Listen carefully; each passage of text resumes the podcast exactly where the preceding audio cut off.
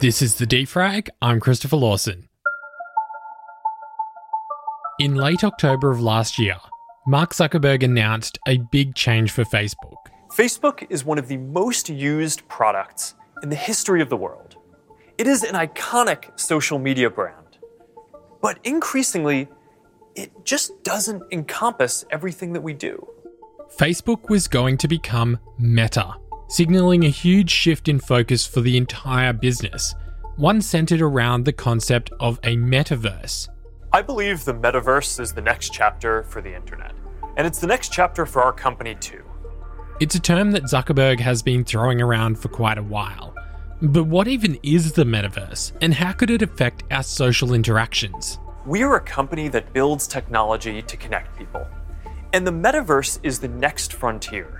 When I think of the metaverse, and I think there's been a lot of criticism around um, exactly this kind of vision, is really it's kind of just like Second Life. This is Professor Ingrid Richardson from RMIT University. Ingrid researches new media technologies and says the concept of a metaverse is quite similar to what Second Life offered. For those who don't remember, Second Life was a simulation game launched back in 2003, and it offered a place where you could live as an avatar in a digital world. You could run a business, you could go shopping, you could even buy a house. So it's basically what's called a persistent digital environment where we can work and play together. Um, so it's where it's kind of like an internet that we can walk around inside of, I guess. So rather than just kind of communicating online through, um, you know, kind of text or, or voice or or, um, or video, that we can kind of enter it, um, so to speak, and walk around inside this kind of persistent digital environment. So it's a sort of a full digital experience of of, of society um, and community. Ideally, that's the utopian vision. Right. So you, you put on a, a, virtual reality headset, you enter the this so-called metaverse, uh, and you you know participate in a digital a digital life. That's right. So instead of uh, what we currently have, it would be, I guess, similar to certain kinds of game environments where we encounter each other's avatars, um, and then therefore can kind of engage in supposedly a kind of a body a bo- embodied a more embodied experience so we're actually kind of meeting each other um, in terms of this kind of uh, and and seeing each other in, in, an embodied form you know a lot of the examples that that get used i know uh, mark zuckerberg uses the example all the time of like having a, a virtual meeting with someone uh, you know we're doing this interview over over zoom uh, you know so he pictures this world where the meetings that we have we'll, we'll just have them in a virtual meeting room and i'll see your avatar you see my avatar and and that sort of the situation. Exactly. This is exactly the same vision that second life had really like which was many years ago um, so I think our VR experiences have improved uh, uh, uh, to a certain degree, and they've also incorporated haptic elements. So, for example, data gloves uh, and things like that. But I don't know that it actually gives us a vastly different experience to the kind of experience that we would have had in Second Life um, which is basically where you kind of travel through an environment. You can fly if you want to, etc. Um, and you kind of have a, an avatar's kind of point of view, and avatars actually encounter each other. The one difference is, of course, is that we don't. We have this now. VR has a kind of this this headset um, scenario, so it kind of more closely simulates a real experience because you've got this kind of wraparound uh, vision as you say, Second Life was such an early leader to this space. So why is everyone not already just using Second Life? I think yeah, for a few reasons. I think it um, it clearly doesn't really simulate reality or, or, or real interaction. I think you know one of the really big issues I think is around, and that's really come to the fore, particularly with COVID, is this idea that we all are experiencing this kind of skin hunger. In other words, we're not touching. So both social scientists and neuroscientists claim that we're currently experiencing this kind of crisis of social touch. So it's partly because of COVID, and that when we don't touch each other physically, um, that there's this kind of real, uh, um, we experience this kind of uh, um, depression, um, you know, really negative impact on well-being. Um, but it's also because touching in and of itself has become, particularly in public spaces, has become really fraught with all kinds of issues and taboos around personal space. So we don't touch enough, particularly if we live alone. And in my view, VR and the metaverse well, only and, and Second Life as well. That's why it wasn't sort of sufficient. Is that it exacerbates that very problem. In other words, when we when we spend a lot of time in in, virtual environments, then um, then we we actually we experience this significant lack. In other words, those kinds of environments they they it's a very reduced sensory experience. So we it's it's visual and auditory, yes, the haptic element is kind of questionable because there's been quite a lot of research done in terms of whether haptic touch can actually simulate real touch. And most of the research suggests that it can't. In other words, the brain literally does not respond in the same way as it does to skin on skin or, person to person touch. So there's that element. I think that there's a lot of hype around well, it's just kind of like, you know, it's like reality, right? You can actually interact with other people in this way that that uh, that is is sufficient, but it clearly isn't. There's a very significant lack, and so we still need and desire to have face-to-face communication, and that's been very obviously the case since COVID, and we've had really everything's kind of gone gone online. Ingrid also says one of the other problems with Second Life was that the negative sides of the internet could become quite pronounced in a virtual space. When hiding behind anonymity, people kind of become the worst of themselves. Um, you know, people were they perhaps didn't behave as they as they would in a face to face context, um, and so I think that's one of the other you know significant aspects. Lots of other, I think, I mean, Second Life probably it wasn't quite as uh, we we have a much more sophisticated modes of networking now than we did, obviously, um, you know, with Second Life. But I think that this vision of the metaverse, it's very utopian. It's got this kind of utopian vision of what technology can offer us, um, where in fact, what we've seen, and that's been so highlighted during the during the pandemic, is that it, it is that it just cannot stand in for for, for, for sensory experience um, um that we get from face to face communication. While Second Life still exists, Meta and Facebook have something that Second Life never has had scale. So, how could that scale change the adoption curve of the metaverse? That's coming up after this short break.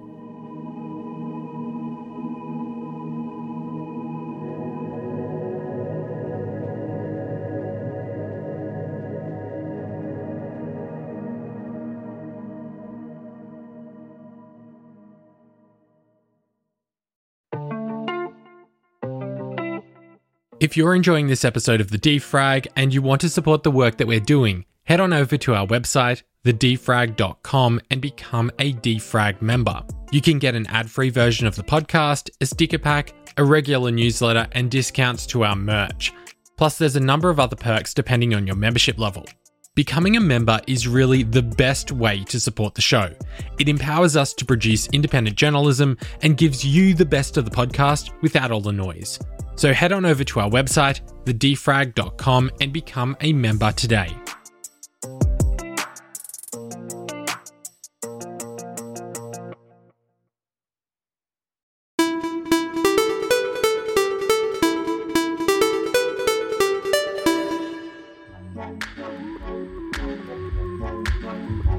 Mark Zuckerberg has bet the future of his entire business on the metaverse.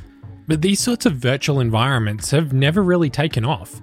A huge amount of investment has gone into virtual reality, but people really haven't embraced it.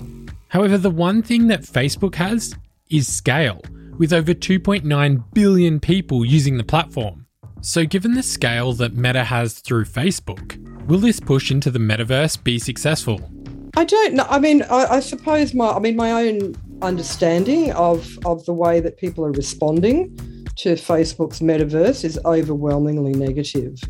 And that's because Facebook has already many issues that it's not dealing with um, around bullying and toxicity um, and doxing and all other kinds of forms of, you know, um, in, incursions on privacy um, and things like that. So I think that there's a lot of uh, hesitancy about accepting Facebook's vision of this because Facebook already is, is, is, is very problematic. It's easy to focus on the negatives of this so called metaverse, but Ingrid says there's also some positives, some advantages to having these virtual realms. There is, I mean, they're very positive things, and they are in relation to, say, education and training. um, being able to say train surgeons to perform surgery to treat phobias for example i know i'd really benefit from a bit of vr spider therapy for example you know like that kind of thing very helpful in those you can go on virtual tours you can also one of the real advantages i think is, is that you can see the world through the eyes of others so people can actually create experiences say for example um, of, uh, of, what it's like to, um, for an, an indigenous person to experience landscape so I know that there's a lot of work in those kinds of areas. So you can see the world through the eyes of others, and actually, so it broadens our our perspective. Uh, generally speaking, I think that there, you know, there are some real, real benefits um, uh, in those uh, in those contexts. So it's not to kind of detract from that. I think that there are really significant benefits, but I think that really we also need to be very aware of the fact that it's not um, it's not going to take over. You know, because history has shown us that technologies only really become part of everyday life when they're actually just become actually meaningful in our everyday interactions you know embedded in those and kind of intermeshed with those with our everyday interactions and our experiences so um, so it's only to the extent that vr can do that i think that that, that it'll be that it'll receive really widespread uh, uptake do you, do you think then that it's a bit of a risky bet for Mark Zuckerberg to have, you know, basically bet the entire company on this on this idea? Yeah, I think I think that really what's happened in, to me. I mean, looking at the you know when I look at you know Twitter and you know like just social media commentary on it, people are very uh, affronted and and uh, annoyed by the fact that he's actually appropriated this term for something that actually already happens, you know, in game environments, for example.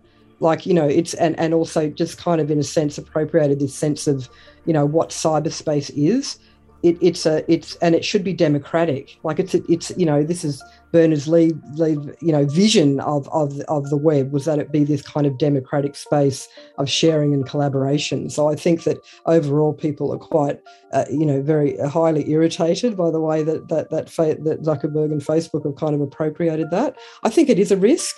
Um, I think that we uh, we're yet to see really widespread uptake of VR in, in, in, you know even previous you know uh, uh VR technology. So I think it is a risk, um, most definitely, and I hope uh, my hope is is that uh, Facebook fail dismally in the in this in this uh, in this venture because I do think that it actually is something that needs to be collaborative and shared and and democratic and and if if if you know Facebook succeed in this kind of over this kind of takeover, if you like, then it definitely won't be that.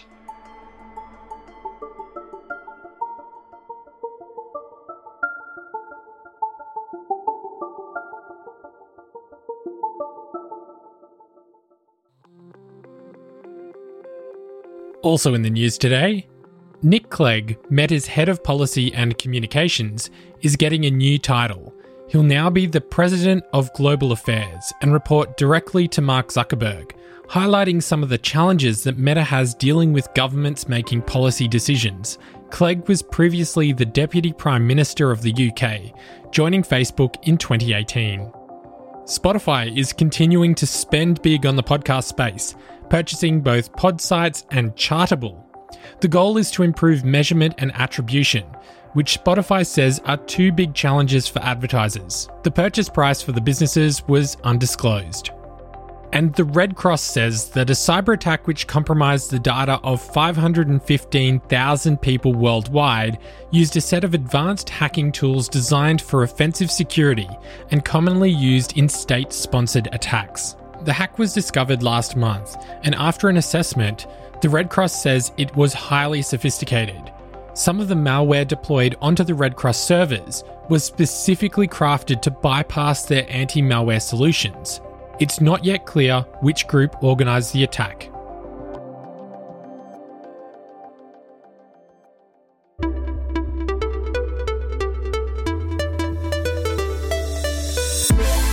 The Defrag is a production of Lawson Media. The show today was produced and hosted by me, Christopher Lawson. James Parkinson is one of our producers. For more coverage, check out our website, thedefrag.com. And if you love what we're doing, share it with a friend. That's all the news for today. I'll be back with more tomorrow.